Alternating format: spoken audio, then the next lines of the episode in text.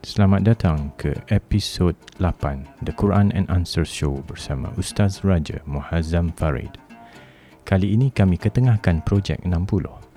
Projek ini diusahakan oleh Ustaz Raja Muhazzam Farid sendiri dan adalah usaha beliau untuk berkongsi pengalaman beliau mengekalkan ingatan hafazan beliau dengan cara yang berkesan dan kekal lama. Kami sertakan link kepada infografik Projek 60 di nota kaki episod podcast ini. Tanpa melengahkan masa, kita mulakan episod ini bersama hos anda, Ustaz Raja Muazzam Farid. Selamat beramal. Moga semua amalan kita diterima di bulan mulia ini.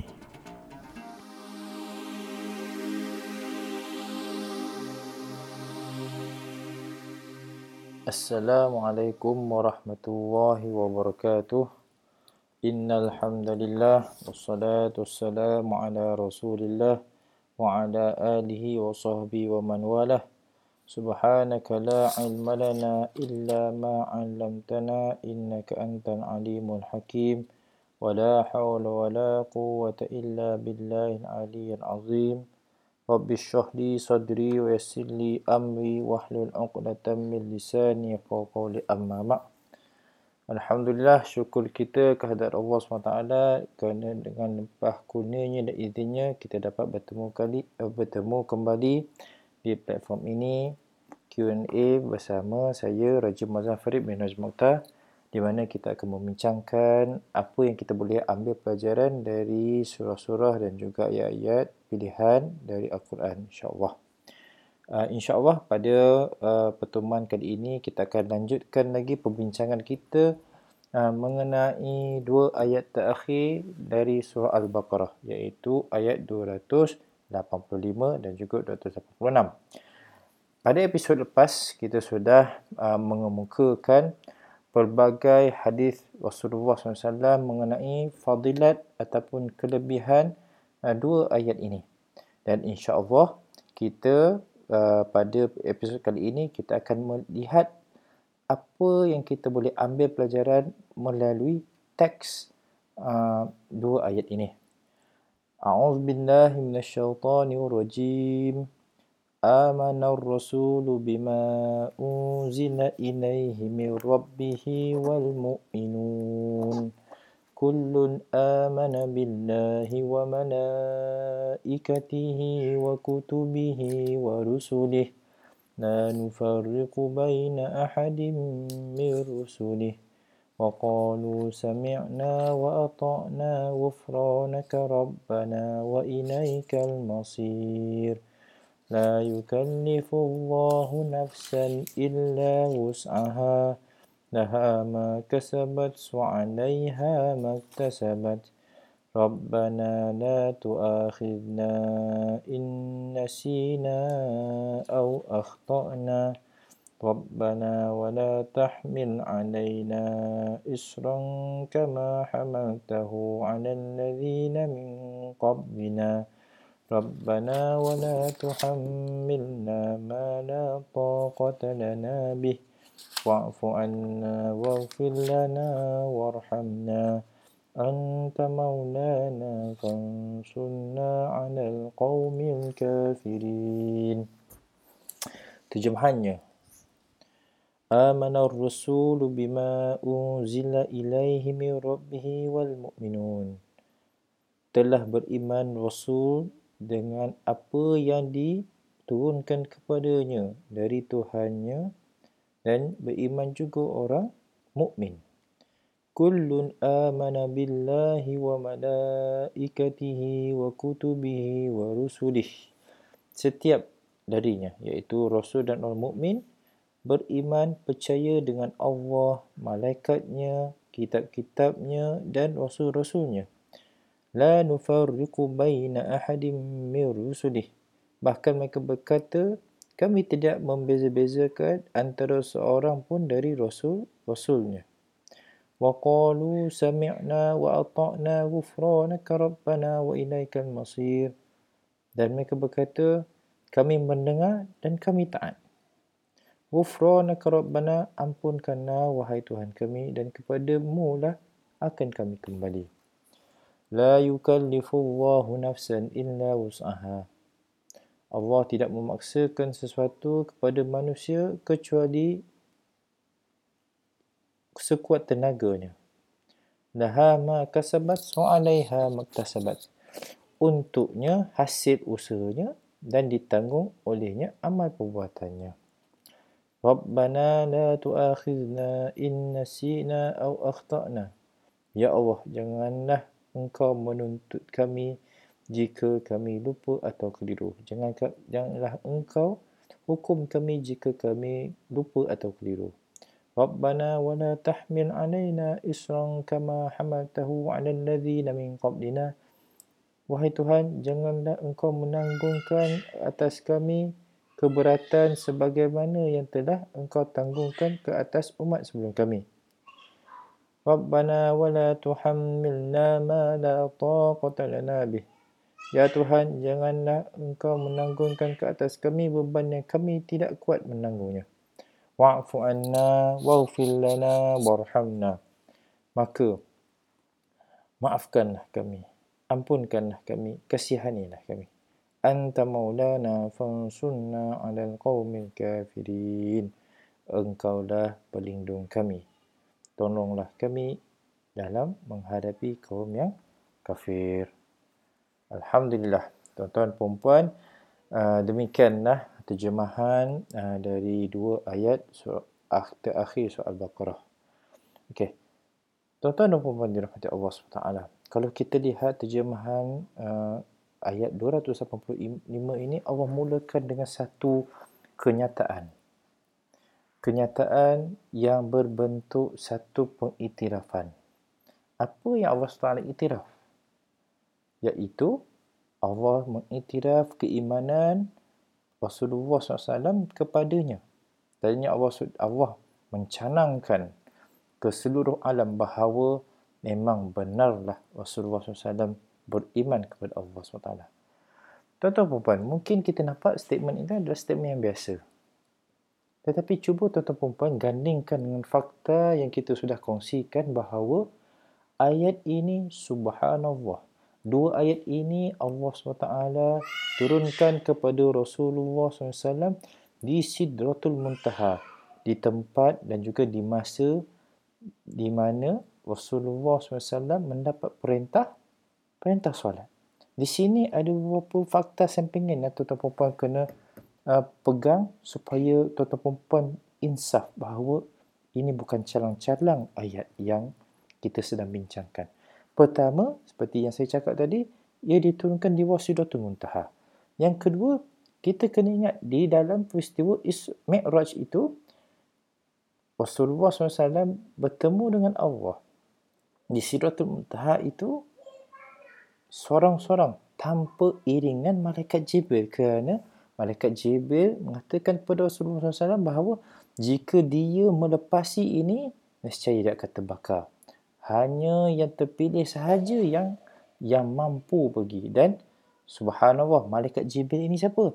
Ketua kepada semua malaikat yang yang terkanan sekali di kalangan malaikat-malaikat di sisi Allah.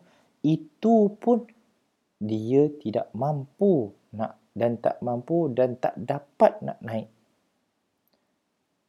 Bayangkan subhanallah rasul kita yang kita cintai sallallahu alaihi wasallam pergi dan menghadap Allah SWT dan dapat ayat ni.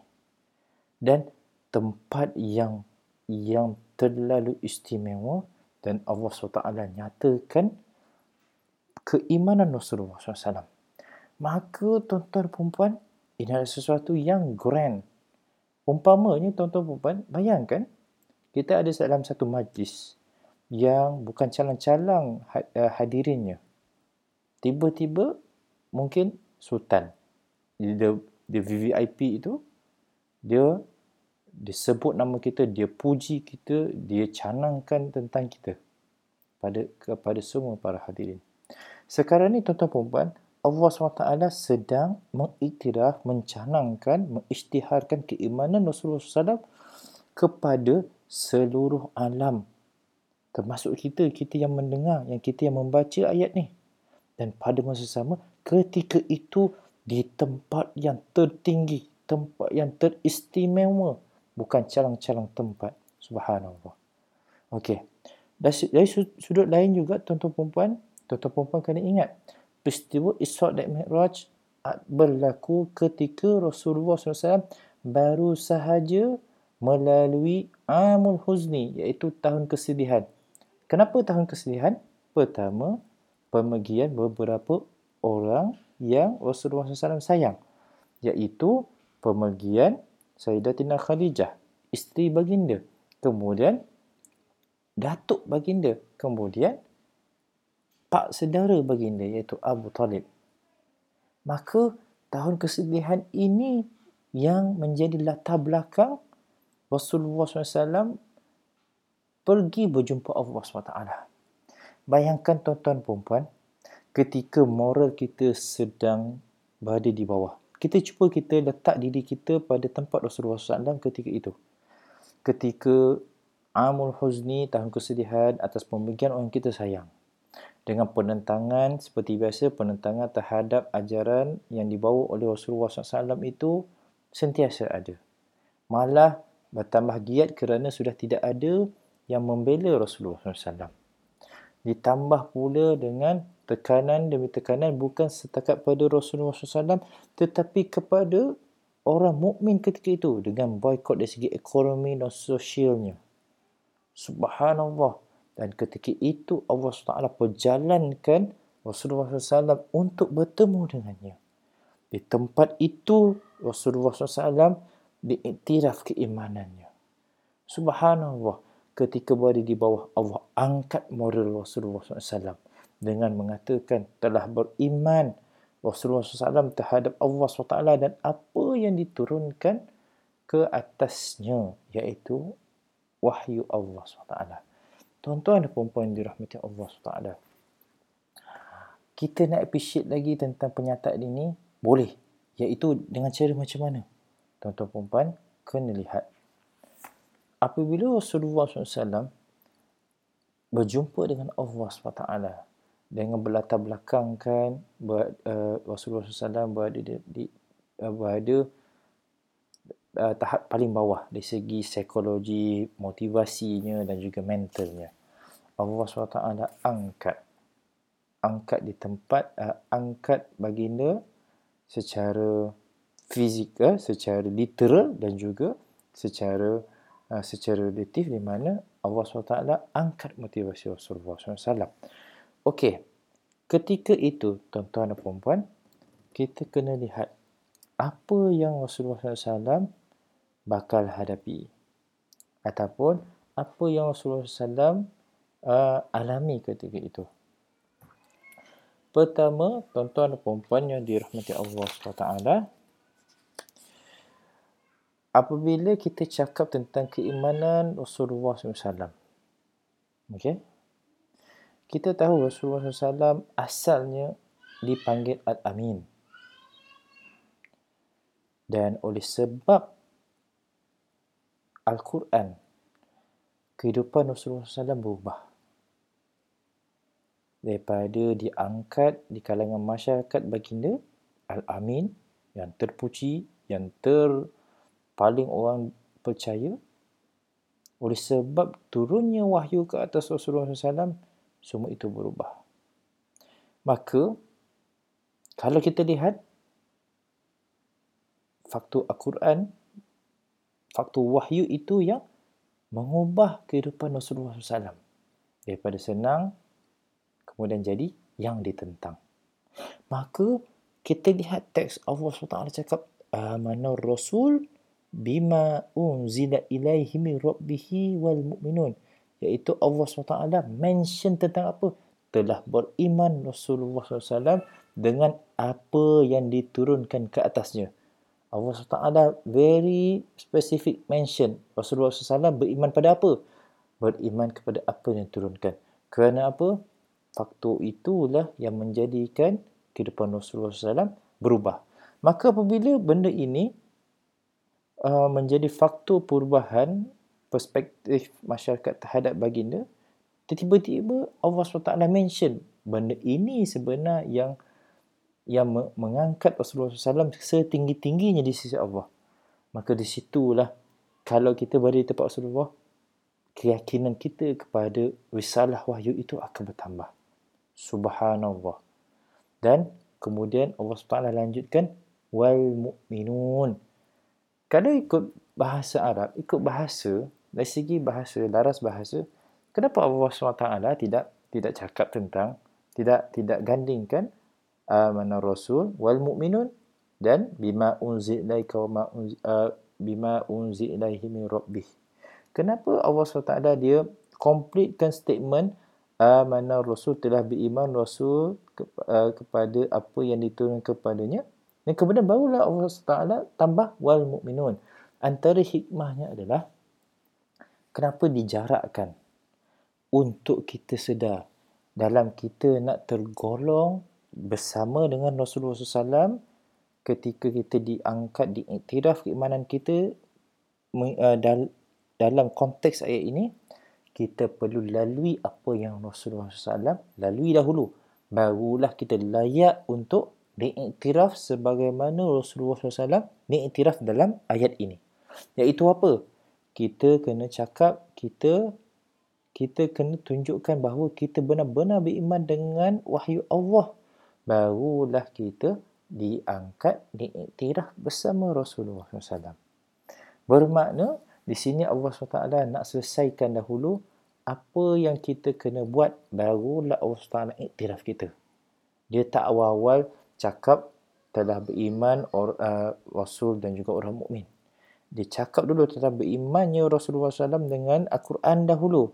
Dan baru mukmin. Bermakna kalau kita nak bersama dengan Rasulullah, kita kena lalui apa Rasulullah SAW lalui, barulah kita layak bersamanya. Barulah layak duduk dalam kelas Rasulullah SAW. Subhanallah. Itulah uh, hikmah yang kita boleh lihat bagaimana Allah menyusun perkataan ataupun kalam kalam Allah itu.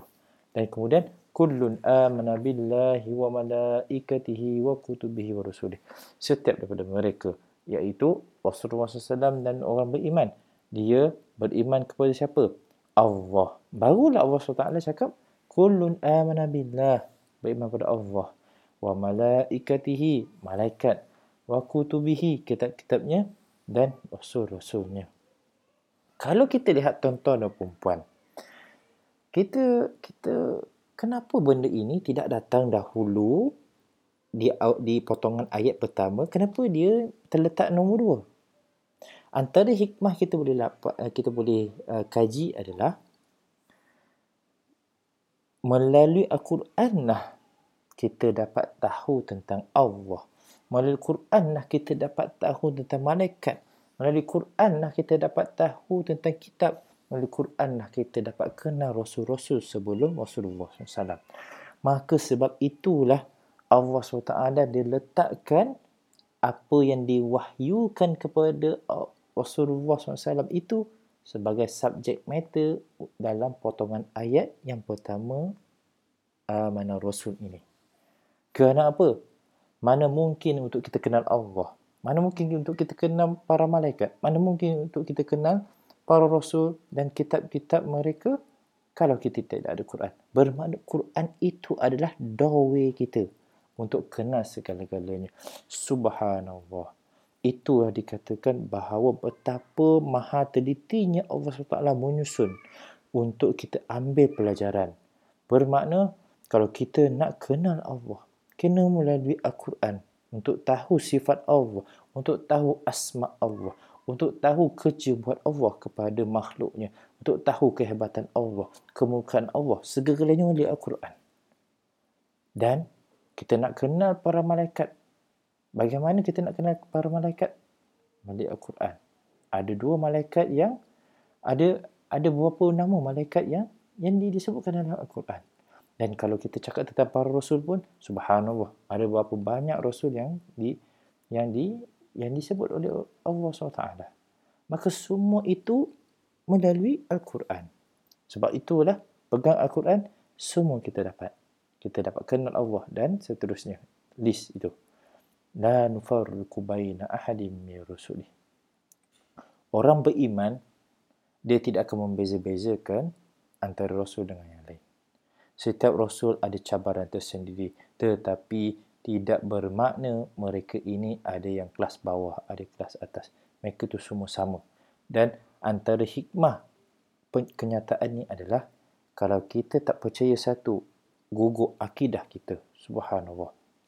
Ini nak dikatakan bahawa ajaran Rasulullah SAW ke atas kita bukan bermakna kita memutuskan ajaran para nabi dengan umat mereka dengan kita. Malah sebenar ajaran Al-Quran adalah pelengkap kepada ini. Bermakna kita mendapat mata rantai ajaran-ajaran Nabi yang terdahulu. Sebab itulah kita lihat hikmah apa yang berlaku pada Rasulullah SAW ketika malam Isra' itu. Rasulullah SAW bertemu dengan para Nabi. Dan Rasulullah SAW menjadi imam kepada para Nabi. Kenapa Rasulullah SAW bertemu dengan mereka? Kerana kebersamaan mereka di atas misi yang sama. Supaya Rasulullah SAW tak rasa keseorangan.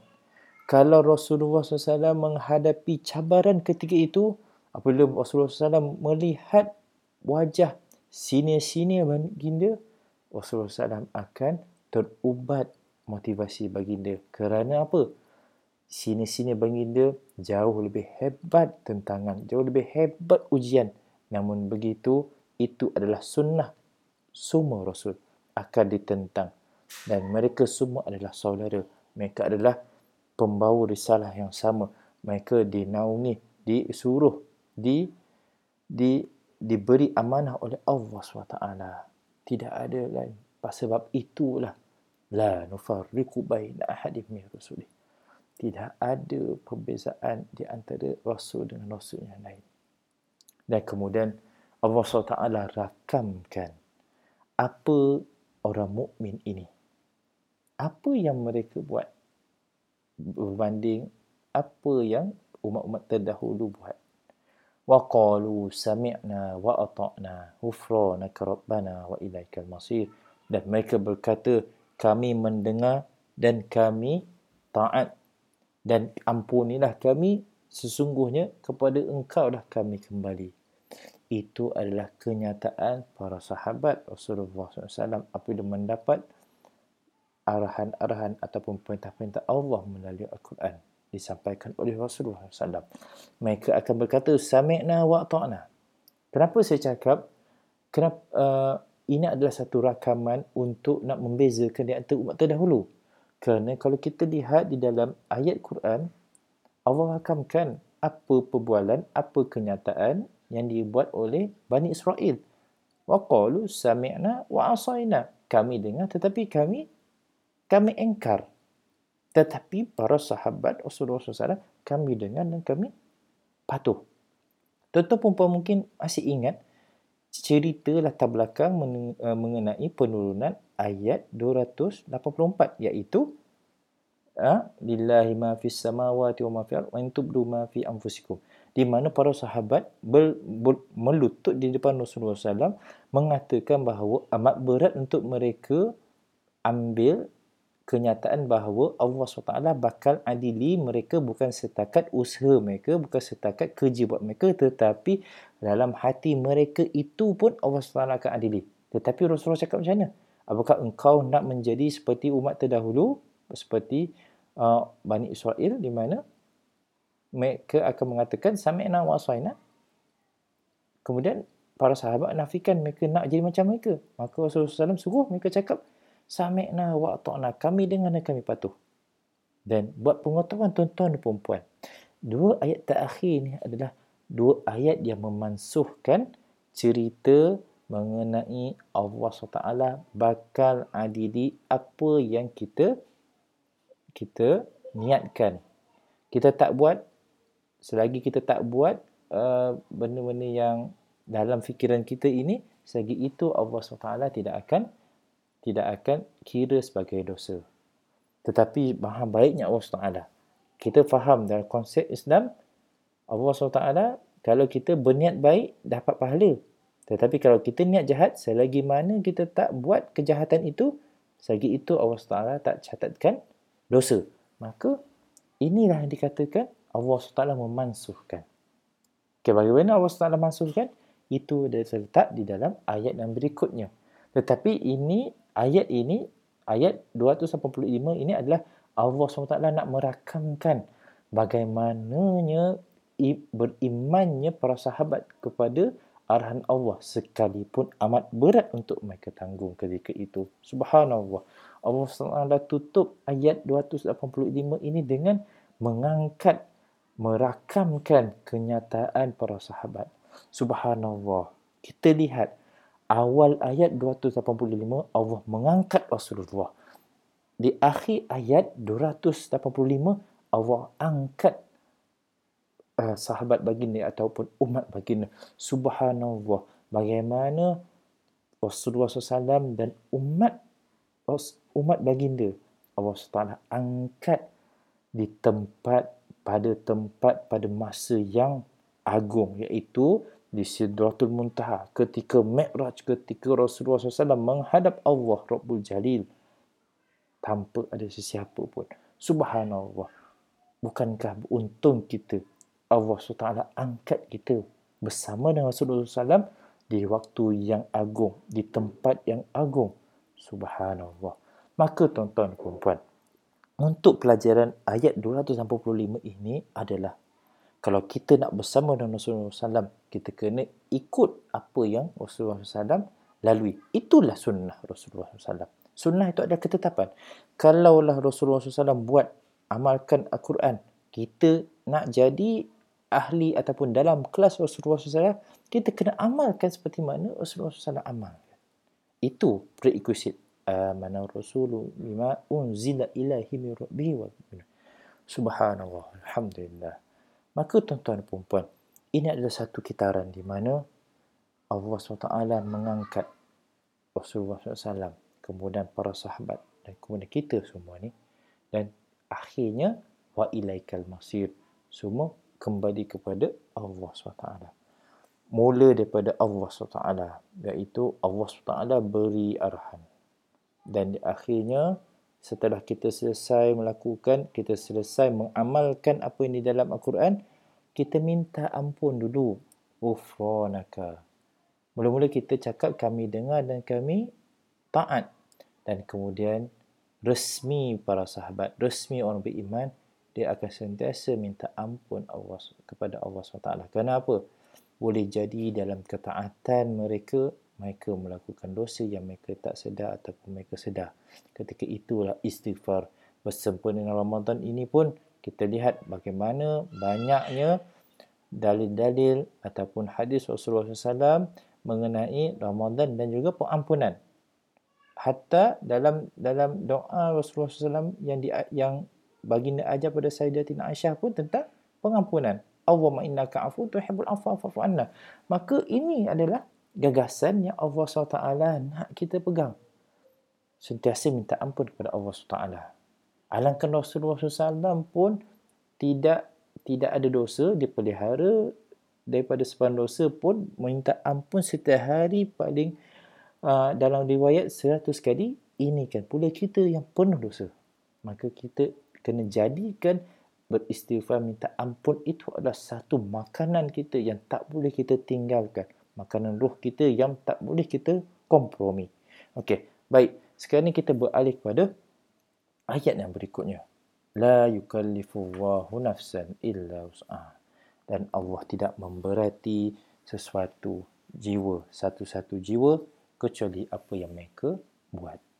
Seperti mana yang saya cakap, ini adalah ayat Allah SWT memansuhkan cerita mengenai Allah SWT akan menghisap apa yang ada dalam hati kita. Dan maha baik Allah SWT. Dia dah cakap dah. Dia hanya akan mempertanggungjawabkan kepada kita mengenai apa yang kita buat. Illa usaha. Kecuali apa yang mereka buat. Apa yang mereka usahakan laha ma kasabat su'alaiha kasabat untuk mereka apa yang mereka buat? Dan ke atas mereka apa yang mereka lakukan? Bermakna dosa itu akan dikira dosa apabila kita komit apabila kita lakukan. Kalau setakat kita mula baru, baru nak berangan di dalam hati tapi kita masih tahan diri kita belum buat apa-apa, Allah SWT tak akan hisap. Subhanallah.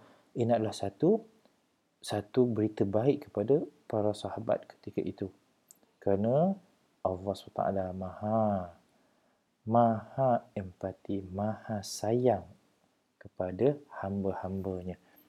Sebab itulah kita lihat la yukallifullahu nafsan illa wus'aha maka subhanahu maka dan kemudian di dalam itu Allah lanjutkan mengenai doa yang kita patut kita amalkan bayangkan tuan-tuan dan puan kalaulah teks doa pun Allah SWT ajar kepada kita bermakna apa? Kalau kita amalkan doa itu nescaya Allah akan perkenankan. Kerana apa?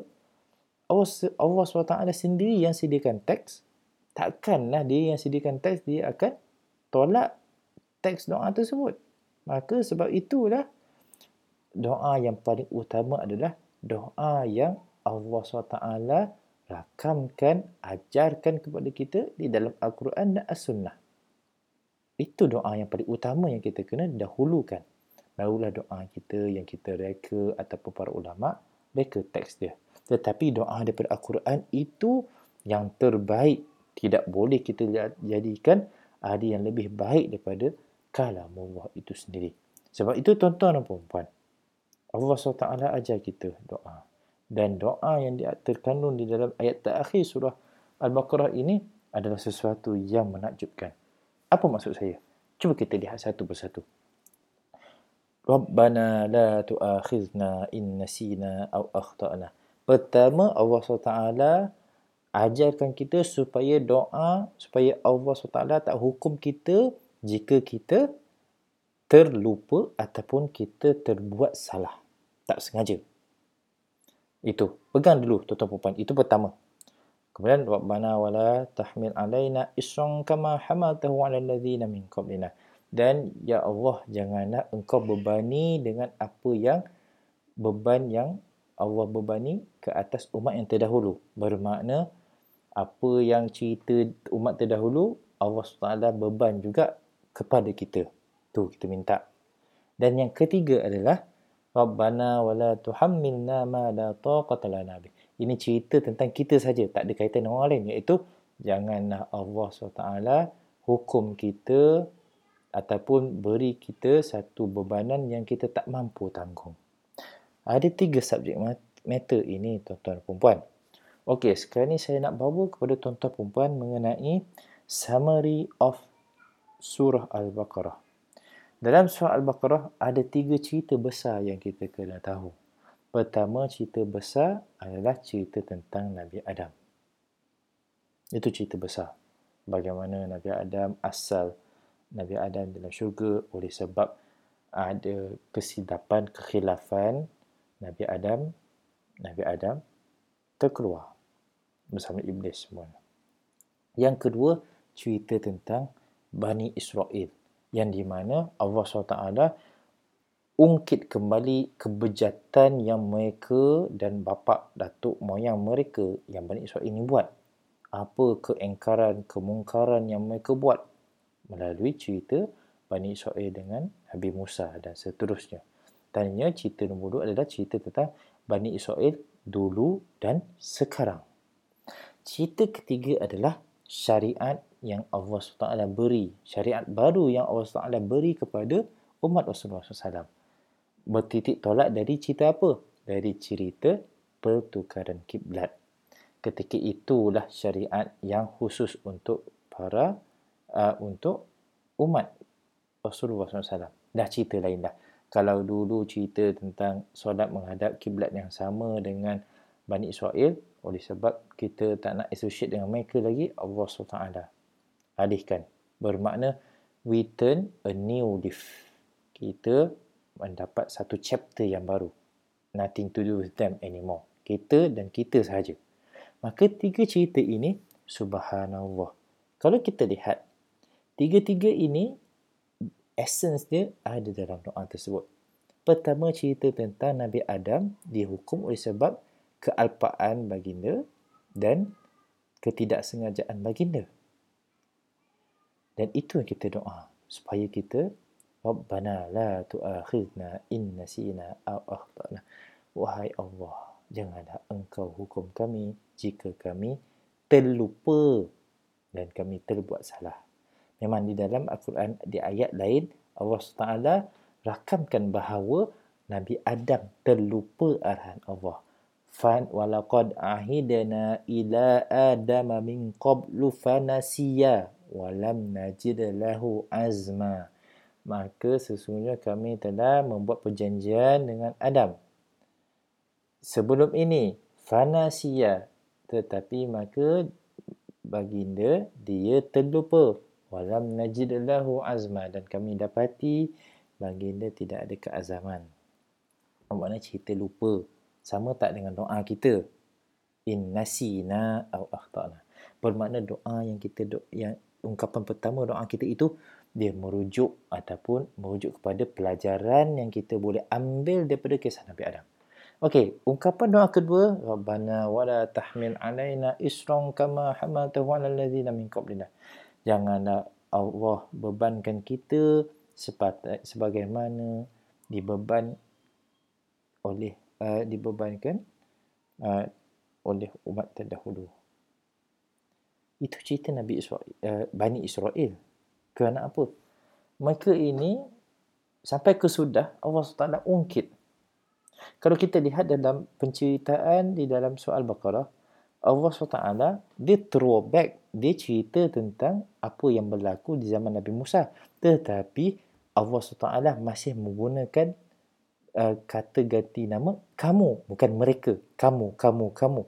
Tanya seolah Allah SWT menempelak, seolah mereka yang buat ketika zaman itu berlaku. Padahal mereka ini adalah keturunan uh, nenek moyang mereka yang zaman Nabi Musa itu. Tetapi kenapa Allah SWT gunakan? Kerana mereka ini memang Bani Israel ketika itu dia amat uh, bangga, takbur dengan konon-kononnya mereka ini insan terpilih. Sampai mereka rasa apa yang berlaku kat sana ketika itu adalah mereka. Bermakna tak ada tak ada beza antara mereka dengan dengan mak bapak mereka, nenek moyang mereka. Mereka tu satu. Sebab itulah kita mengambil pelajaran supaya Allah SWT tidak hukum kita, tidak memberatkan kita sebagaimana kama hamaltahu ala alladhina min qablina iaitu sebagaimana Allah SWT beratkan kepada orang yang sebelum kita.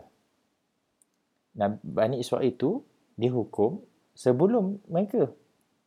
Tanya ceritanya adalah sama, tema yang sama iaitu cerita umat terdahulu, cerita generasi terdahulu.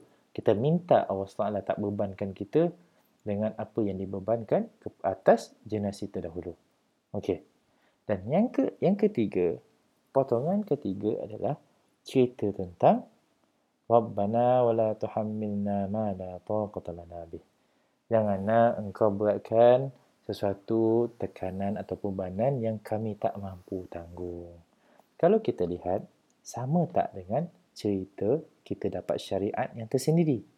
Sekarang ni kita dah tak boleh nak bagi alasan oh ini syariat yang uh, warisan ataupun ada elemen umat-umat terdahulu. Kalau mereka semua tak dapat buat, kita apatah lagi. Dah no more reason. No more valid uh, no more untuk kita pakai itu sebagai valid reason. Kerana sekarang ni adalah syariat yang baru. Kita ada chapter yang baru. Nothing to do with them. Tilka ummatun qad khalat. Laha ma kasabat walakum ma kasabtu itulah umat yang terdahulu qad khalat telah berlalu. Laha ma kasabat walakum ma kasabtu untuk mereka apa yang mereka buat untuk engkau apa yang kau buat. Allah SWT dah, dah, dah, dah, dah putuskan. Nothing to do with with them anymore maka amat sesuai dah kita kena doa ya Allah janganlah engkau memberati syariat tekanan expectation yang kita tak mampu nak tanggung. Kita dah, dah tak boleh nak cakap ini warisan orang terdahulu. Maka subhanallah, tiga-tiga potong ayat ini dia menggambarkan keseluruhan cerita dalam soal Baqarah.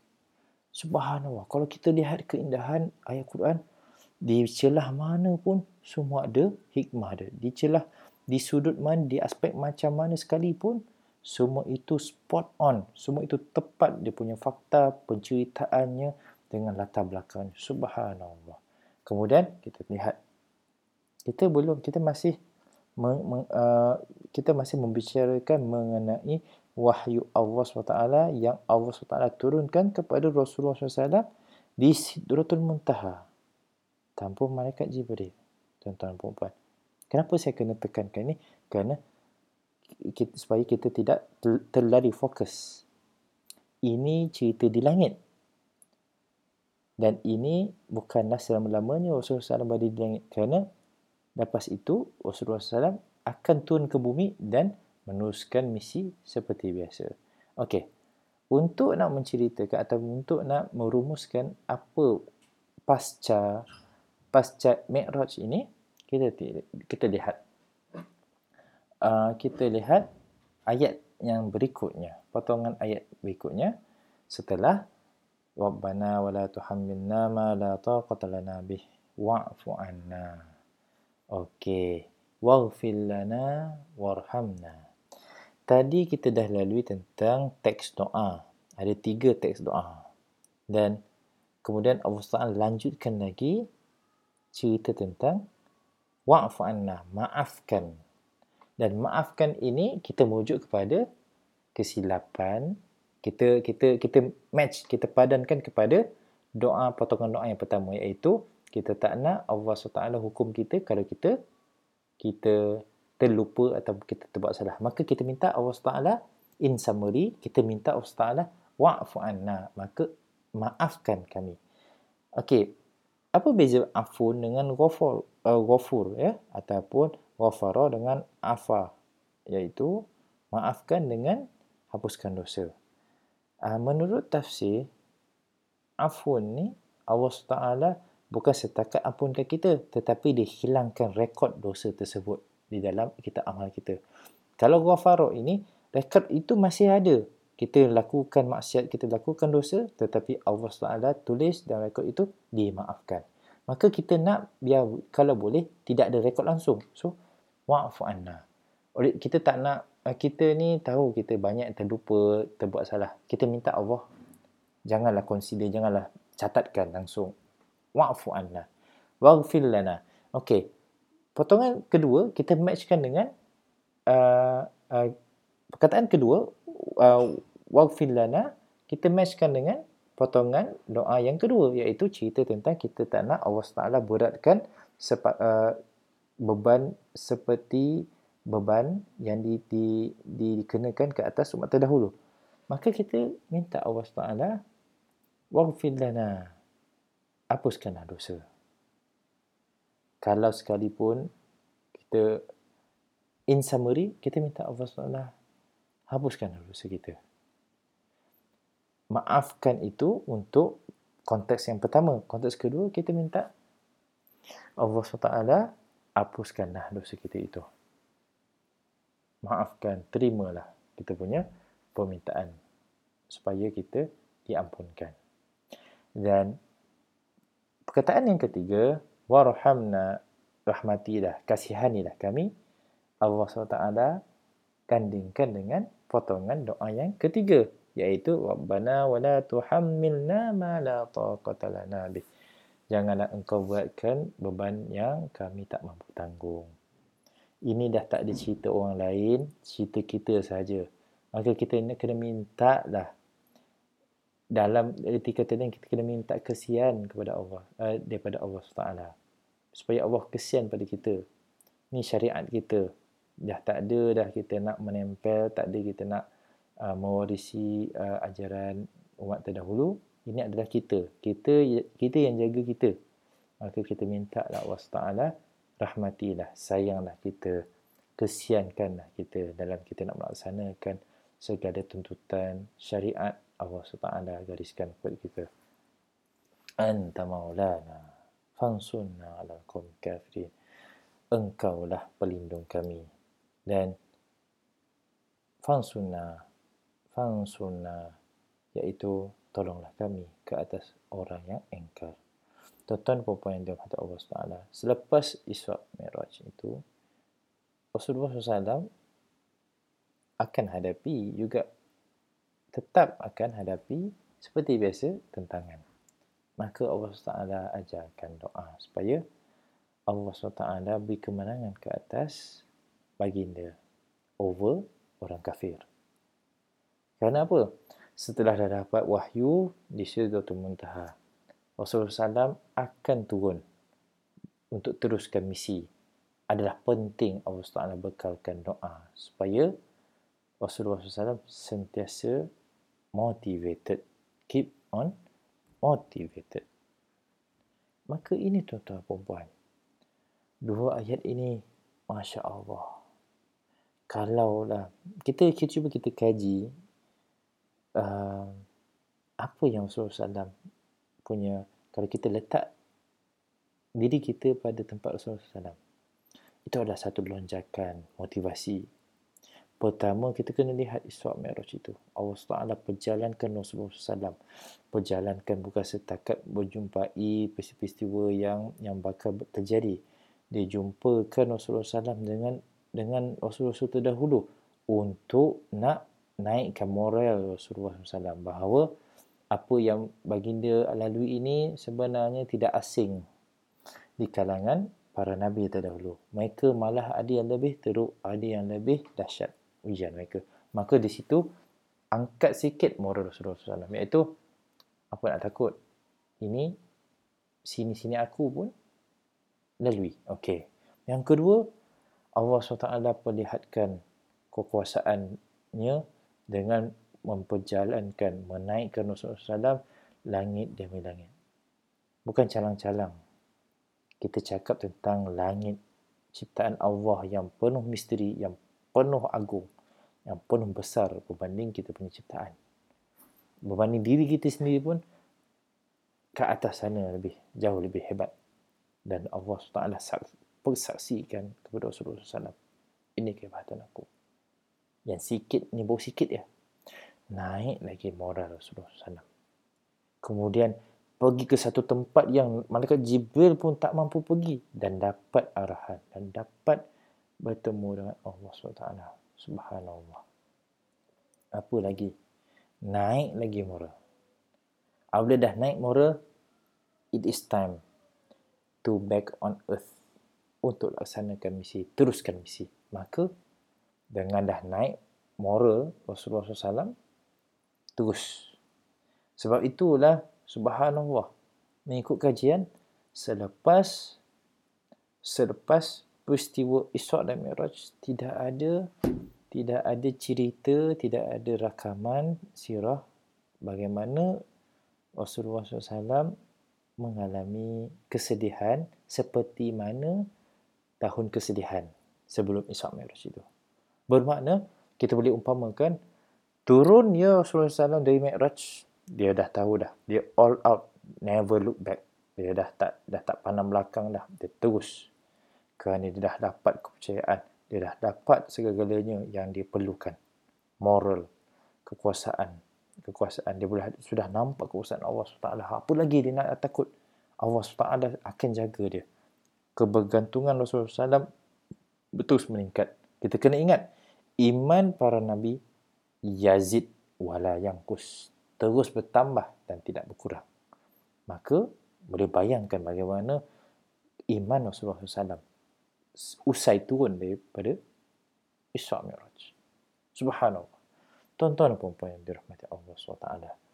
Uh, demikianlah uh, perkongsian mengenai hikmah ayat dua ayat terakhir soal Baqarah memang tidak dapat nafikan istimewanya dua ayat terakhir surah Al-Baqarah dengan latar belakangnya dengan ketepatan faktanya dengan ketepatan susun atur uh, ungkapan-ungkapan doa-doanya semua mengikut konteks yang tepat. Subhanallah. Maka tuan-tuan dan puan dan yang paling penting adalah seperti mana saya cakap Quran ini diturunkan ke atas Rasulullah SAW untuk menjadi sebagai syifa dalam dada mukmin. Lima fi sudur wa syifaul lima fi sudur. Dada bermakna ayat Al-Quran ini dia menyantuni psikologi inner ataupun software ataupun perasaan manusia dahulu.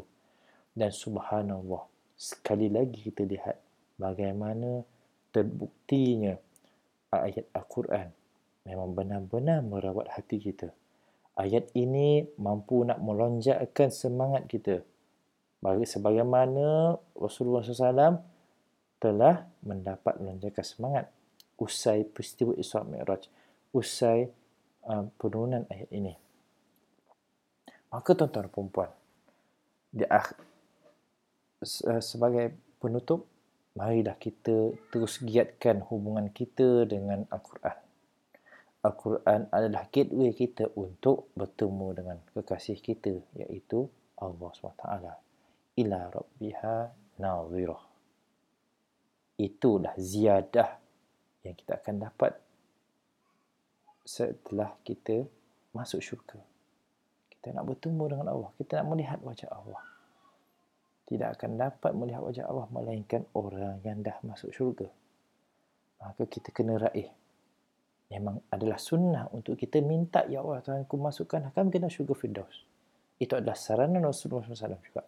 Maka tuan-tuan perempuan, semua ini kita rangkumkan dengan satu ungkapan.